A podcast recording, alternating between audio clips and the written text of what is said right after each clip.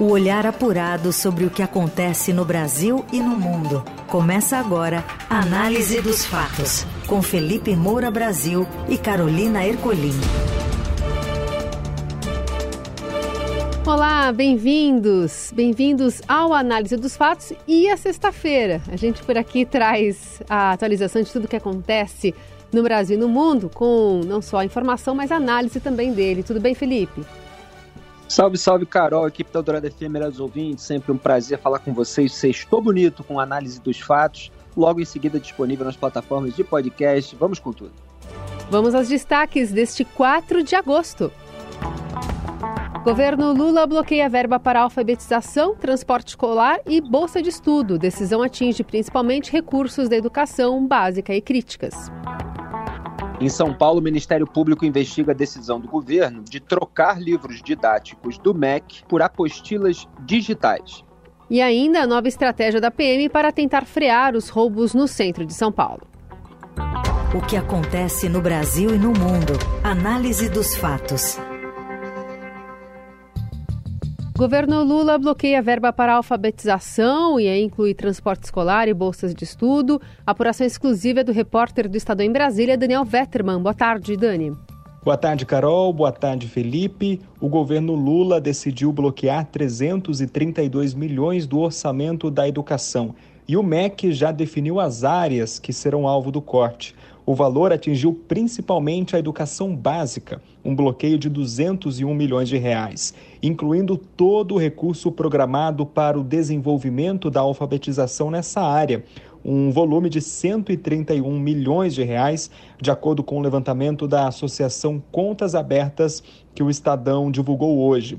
Também foram atingidas verbas para compra de veículos do transporte escolar e bolsas de pesquisas no ensino superior. Lembrando que esse tipo de bloqueio é necessário quando o governo verifica que há risco de não cumprir o teto de gastos. Uma conduta que pode até acabar em impeachment do presidente da República. Mas o governo escolhe quais áreas vão ficar sem os recursos garantidos. O governo também decidiu bloquear emendas de bancada indicadas para o Ministério da Educação. Agora, o ministro da Educação, Camilo Santana, é alvo de críticas e cobranças. Deputados da Comissão de Educação da Câmara preparam um pedido para a convocação do ministro no colegiado. Ora, ora, ora, se não é o governo Lula, aquele que posa de defensor máximo da educação contra a direita malvada que só quer desmontar tudo que a esquerda fez nos anos em que o PT esteve no poder, estão bloqueando verbas para a educação. Por quê? Porque falta planejamento para gastar o dinheiro público? Porque a educação não é prioridade? Então, o que é? Chamou muita atenção a declaração do secretário-geral da Associação Contas Abertas, Gil Castelo Branco, que sempre exerce uma vigilância é, sobre os gastos públicos, porque tudo aquilo que ele fala é em relação a esse caso, que traz uma consequência dos gastos mal feitos no Brasil, é aquilo que eu aponto todo dia aqui no análise dos fatos, antes de chegar às consequências. Então ele fala assim: o ideal seria que os cortes ocorressem em despesas como passagens aéreas, diárias, locação de imóveis, nas férias de 60 dias do judiciário, nos supersalários, na quantidade de assessores dos parlamentares, falamos disso ontem, e outras, mas esses cortes ou não têm escala suficiente para os ajustes necessários ou são tidos como inviáveis politicamente. Fecho aspas eles são tidos como inviáveis politicamente. A escala, se você passar o pente fino, ela ajuda a cobrir muita coisa. Então falamos aí de assessores de Carla Zambelli que estavam fazendo pix para hacker, né, o hacker da, da Vaza Jato. Mas é, foi notícia nos últimos tempos também é, os gastos do próprio Lula, da comitiva presidencial, com viagens, seja no Brasil, seja no exterior, com diárias, com luxo, com mordomia aumento, é, inclusive, de 411,9%. Foram 349 viagens ao custo de 613 mil reais, de acordo com os dados do painel de viagens. Isso só é, no, na esfera internacional. Houve um aumento de 64,3% nas viagens domésticas, gastos de 2,4 milhões de reais. É, então, a gente vê gasto para tudo quanto é lado. Hoje é matéria do Estadão. Sabe o quê? Eu vou ler o título aqui para vocês. Deputado usa cota parlamentar para comprar carro de 100 mil reais de presente para a irmã. Então, os brasileiros trabalham para pagar os 100 mil reais do Toyota Corolla que o deputado do PP, Vicentinho Júnior, deu de presente para a irmã dele, a Lô Tocantins, que é o reduto eleitoral dele. Quer dizer, tudo feito na base do se colar, colou. E se não colar, ele vai preso? Não. Então a mamata continua, porque existe uma classe política onipotente. E aí de onde é, que se corta? Na hora da necessidade, do medo, é, com é, a responsabilidade fiscal de você não cumprir as devidas regras e eventualmente ser alvo de um processo de impeachment, é da educação. É aqui é, gerando é, receio para as universidades, para os institutos, de que aquela verba não vai chegar, com a qual está contando. E é da educação básica, da alfabetização de crianças, transporte escolar, bolsas de estudo. Quer dizer, itens absolutamente prioritários, 332 milhões de reais. Curioso é que o governo Bolsonaro também fez isso, e quando fazia, o PT dava um ataque histérico nas redes sociais. Quantas vezes Gleisi Hoffmann, presidente do partido, criticou o governo de Jair Bolsonaro por, por bloqueios na área da educação. Entre no Twitter, coloquem arroba Bolsonaro Educação, vocês vão encontrar um monte de tweets. Ela, inclusive, falava que ele mentia ao falar dos cortes no orçamento da educação, que não era só culpa do teto de gastos, que ele tirava das políticas públicas para desovar no orçamento secreto. E o governo Bolsonaro, de fato, é, gastava com emenda parlamentar em troca de voto assim como faz o governo Lula. Faz a mesma coisa. Por quê? Porque a prioridade é formar a base parlamentar, a prioridade é agradar o centrão, a prioridade é você ter apoio, a prioridade é você ter mordomia, a prioridade é você ter um monte de assessores sem que haja necessidade para isso. Então é preciso haver é, a devida reflexão, mas com cobrança e vigilância da sociedade, para que os gastos públicos sejam bem feitos. E a gente tem que apontar o duplo padrão à hipocrisia. Então, muitas vezes, é, o governo que atacou o outro por fazer determinada é, coisa, é, atuar de determinada maneira, incorre nas mesmas medidas. E é isso que está acontecendo com o governo Lula. Na Eldorado, análise dos fatos. O Ministério Público abre inquérito para investigar a decisão aqui de São Paulo de recusar livros didáticos. A Renata Cafardo, colunista de Eldorado, repórter especial de Educação do Estadão, tem os detalhes.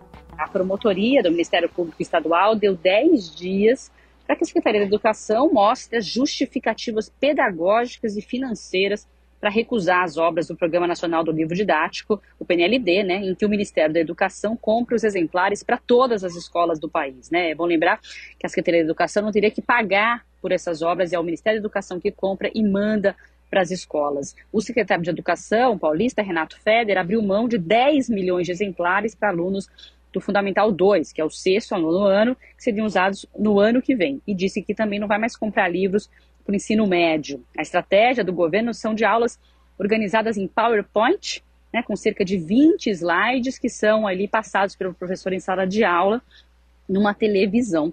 E os alunos anotam em cadernos ali com caneta e papel e podem levar esses cadernos para estudar. É isso que explicou o secretário Feder para o Estadão. O Ministério Público acha que precisa ser apurado se esses materiais didáticos eles equivalem ao PNLD em termos de qualidade, de processos de análise né, qualitativa da produção, de escolha, avaliação e até em preço. O MP quer que o governo explique quanto vai gastar para fazer esses materiais, quem está fazendo esses materiais, que tipo de avaliação tem isso, e se ele é tão bom quanto o material que seria entregue do PNLD. A gente já mostrou em matérias do Estadão também que esses livros didáticos estão sendo recusados para as escolas públicas, eles são usados em escolas particulares de ponta de São Paulo, como o Colégio Bandeirantes, Miguel de Cervantes, Colégio Oswald de Andrade. São os mesmos livros que estão aí no mercado privado que são escolhidos para o PNLD. A gente vai continuar acompanhando e ver quais os próximos passos desse inquérito civil que foi aberto pelo Ministério Público. Bom, é, só é, lembrar aqui que o Brasil tem problema de educação, já que essa é a pauta do dia, né?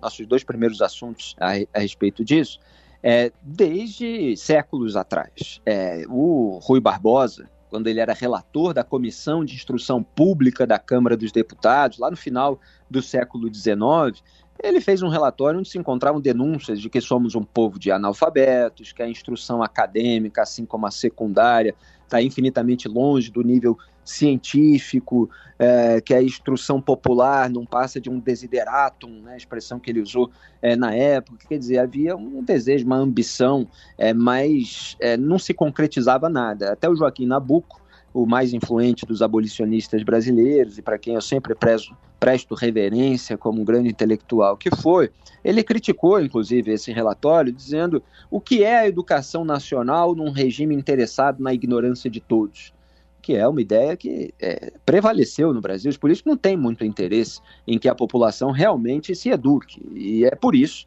é que é, é, existe uma grande dificuldade de o país atingir melhores colocações nos exames internacionais. O Joaquim Nabuco atribuía isso à escravatura, mas a gente sabe que há outros problemas. Então ele falava que a senzala e a escola são polos que se repelem porque, enfim, ele acreditava é, que não interessava aquele regime dominante que era escravocrata é, educar o povo, porque o povo, uma vez com conhecimento, se revoltaria contra aquele tipo é, de regime, assim como se revoltaria hoje mais é, contra os escândalos do nosso tempo, de corrupção, de apoio a ditaduras, é, de articulações pela impunidade, etc. Então, é, existe um problema muito maior que, obviamente, não vai ser resolvido à base de canetada, à, à base de uma mera transformação é, de livros é, didáticos para um material digital específico. Agora, sendo um assunto que na contemporaneidade divide tanto esquerda e direita, tão sensível nesse tema, é óbvio que um governo é, como o do Tarcísio de Freitas em São Paulo precisa tomar cuidado com as atitudes. A gente comentou outro dia quando o Tarcísio resolveu levar todo mundo da Cracolândia lá para o Bom Retiro, acabou desistindo no meio do caminho, porque não houve planejamento, percebeu é, que não ia dar certo. Nesse caso, o secretário, Renato Feder, parece que está agindo de uma maneira também atabalhoada, sem o devido planejamento. Aí você tem uma reação do Ministério Público Estadual, gera todo um desgaste, porque você precisa justificar. É por questões financeiras? É para ficar mais barato? É por questões ideológicas? Porque um governo de direita tem críticas ao Programa Nacional do Livro Didático, o PNLD? É, por que está havendo efetivamente essa troca? Ele deveria é, se antecipar mostrando um estudo que gera algum tipo de medida a ser feita com diálogo, com construção de consenso. E, lamentavelmente, não é isso que está acontecendo, aí, eventualmente, vai, vão aparecer recursos. Análise dos fatos. Diante da movimentação dos usuários de drogas da Cracolândia e da alta de roubos de celulares pela chamada gangue das bicicletas pelas ruas do centro da cidade, o governo de São Paulo planeja criar um batalhão policial especial para patrulhar a região e ocupar os espaços com novas sedes de agrupamentos da Polícia Militar. A criação do novo batalhão está prevista para fevereiro de 2024 o número de soldados e a modalidade de atuação ainda estão em estudo. A opção mais provável é um batalhão da ROCAN, que é da Ronda Ostensiva com apoio de motocicletas, para atuar contra os assaltantes de bicicletas. O lançamento desse novo é, agrupamento no centro aguarda a formação de policiais que estão agora na academia ao longo do segundo semestre. Em março, o governo autorizou a abertura de editais para a contratação de 5.600 novos policiais militares e o centro é a região prioritária de atuação. A Secretaria de Segurança Pública afirma que já incorporou 120 policiais militares no efetivo operacional para patrulhar a área central, a pé e por motocicletas, além de estacionar viaturas em locais de maior incidência de crimes. Também para tentar frear a alta de roubos, estão previstas mudanças na sede de unidades já existentes na região. As novas estarão nas proximidades da concentração de dependentes químicos da Cracolândia, que hoje está na Rua dos Gusmões com a Avenida Rio Branco o Estadão apurou que a mudança de endereço está diretamente relacionada à tentativa de fortalecer o policiamento na região. Bom, policiamento contra a bandidagem é o básico, né? É o beabá. É, agora, é uma iniciativa interessante porque é, para você combater gangues que atuam com bicicletas para roubar celulares é, de transeuntes distraídos, é você usar policiais em motocicletas, é você ter uma vantagem do Estado contra os bandidos. Agora, esses policiais, obviamente, precisam ser treinados. Quer dizer, se você vai é, pilotar uma motocicleta é, para correr atrás de uma gangue de bicicleta e você vai ter que fazer outras coisas enquanto está é, preocupado é, com o direcionamento da sua moto, você vai ter que eventualmente sacar uma arma, ou você vai ter que fechar alguém que está de bicicleta, você vai ter que fazer escolha de qual membro da gangue perseguir, etc. Você precisa ter um treinamento. É, então, é, é, uma medida que, obviamente, no papel, ela soa legítima e soa, obviamente, atrasada, porque esse problema já vem se acumulando é, em São Paulo há muito tempo, há vários governos. Agora, esse governo começou esse ano e está aí tentando tirar esse, do papel é, esse projeto. É urgente. Eu, quando cheguei a São Paulo em 2017 para morar, é, primeira vez que eu andei com o celular na mão na Avenida Paulista, um, uma, uma, uma, senhora paulista já falou assim: meu filho, guarda esse celular, estão roubando muito aqui.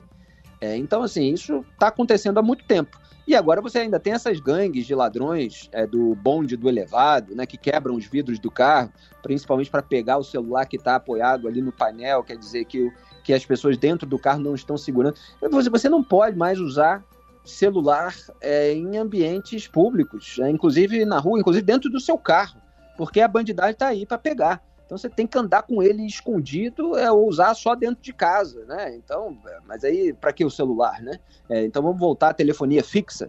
Quer dizer, o Estado tem que oferecer segurança para a sociedade poder usar os novos adventos tecnológicos para melhorar a sua qualidade de vida. Você ouve Análise dos Fatos, com Felipe Moura Brasil e Carolina Ercolim. Seguimos com a análise dos fatos por aqui para falar de futebol. Dorival Júnior vai usar Lucas Moura domingo após atuação ruim do São Paulo na Sul-Americana. Quem conta mais é o Robson Morelli. Olá, amigos. Quero falar do São Paulo, da semana do São Paulo e do sinal de alerta ligado no São Paulo. São Paulo teve uma semana maravilhosa com a apresentação de dois grandes jogadores, James Rodrigues e Lucas Moura, que era chamado de Marcelinho em referência ao jogador do Corinthians, Marcelinho Carioca, quando ele subiu lá das categorias de base, depois virou Lucas quando ele começou a fazer as suas boas jogadas e os seus gols, e agora passa a ser chamado de Lucas Mouras. Eu gostaria muito de chamar o jogador apenas de Lucas. Lucas, é verdade, fez contrato somente até dezembro. Sua intenção é jogar nos Estados Unidos. Mas a semana dentro de campo não foi boa para o São Paulo. São Paulo perdeu para o time do Papa, o São Lourenço, 1 a 0, oitavas de final de Sul-Americana e agora precisa reverter o resultado em casa no Morumbi na próxima semana. Mas não é só na Sul-Americana que o São Paulo emperra. O São Paulo também foi mal na Copa do Brasil, perdeu semifinal diante do Corinthians lá em Itaquera, 2 a 1 e tem a mesma condição no Morumbi no jogo da volta dia 16 de agosto. Tem que ganhar para arrumar uma vaga na final. E o São Paulo também vai mal no Campeonato Brasileiro. Estava indo bem, mas de repente os gols desapareceram. O São Paulo não sabe o que faz com a bola na cara do gol e não tem feito os gols que precisa para vencer as partidas. Domingo tem o Atlético Mineiro de Filipão em casa, no Morumbi. O time de Minas não ganha há nove jogos sob o comando do treinador gaúcho. São Paulo precisa abrir o olho para não ser esse rival a dar a Filipão a primeira vitória no comando do Galo. É isso, gente. Falei, um abraço a todos. Valeu! Rames Rodrigues de volta ao São Paulo, mas ele não atua desde abril, quando deixou o Olympiacos lá da Grécia.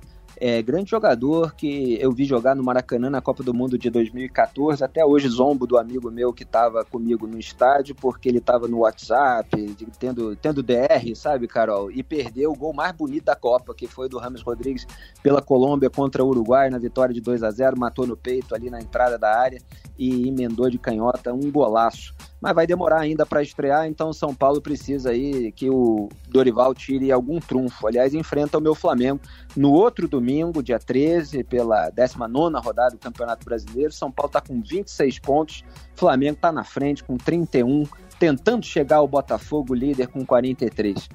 Vamos com tudo, vamos ver se o São Paulo melhora e, e os próximos jogos podem, possam ser melhores do que essa derrota aí que teve para o São Lourenço na Argentina.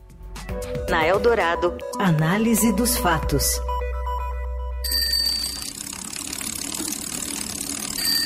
E agora a gente vai falar sobre, enfim, uma ciclofaixa que todo mundo ficou conhecendo, especialmente nas redes sociais, de uma forma muito jocosa, né? Uma ciclofaixa que foi instalada no meio, no meio de uma rodovia no Piauí, que agora foi apagada após críticas sobre segurança.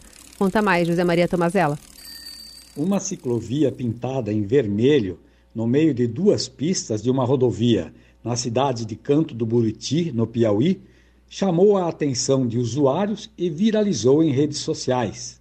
Não é para menos. Sem contenção em nenhum dos lados, os ciclistas ficavam ombro a ombro com caminhões, carros e ônibus que transitavam em velocidade muito superior à deles. A insegurança fez com que o dispositivo fosse logo apelidado de ciclofaixa da morte. Sem explicar de onde surgiu a ideia de instalar o equipamento dessa forma, o DR do Piauí mandou retirar a faixa de ciclistas e promete instalar a ciclofaixa em local mais adequado, à beira da estrada. Segundo o órgão estadual de trânsito, a rodovia ainda estava em obras quando a ciclofaixa foi pintada. O Código de Trânsito Brasileiro preconiza ciclovias afastadas da rodovia e protegidas com contenções metálicas. É um escândalo, né? Essa pintura. É preciso averiguar quem é que mandou fazer, quem é que fez, porque realmente uma ciclovia no meio da estrada. É, eu vi as imagens e não tem como. É preciso haver o que os engenheiros chamam de defensas, né? Que é uma palavra adaptada, me parece, da linguagem náutica, porque você tem aquele traçado de corda recheado de borracha ou cortiça granulada que serve para proteger o casco dos navios durante a atracação, mas muitas vezes é usado é, para esses para essa, essa barreira é, que impeça os veículos de atingir os ciclistas. É, na Faria Lima, por exemplo, em São Paulo, e eu passo muito por ali, agora eu tenho bicicleta, vou virar líder do Sindicato dos Ciclistas a qualquer momento. Opa! Você tem uma elevação ali naquele canteiro central. É, então você tem uma certa proteção para os ciclistas andarem, mesmo numa via ali que tem mão para os dois lados, é, enfim, é, sempre com o devido cuidado. Dessa maneira, obviamente, não dá, tem que ser apagado ou criar um projeto maior. Tem sineta sua bicicleta? Eu nem sei o que é isso, porque eu ainda não, sou a buzininha, esse, essa buzininha, assim, esse sininho. claro que não.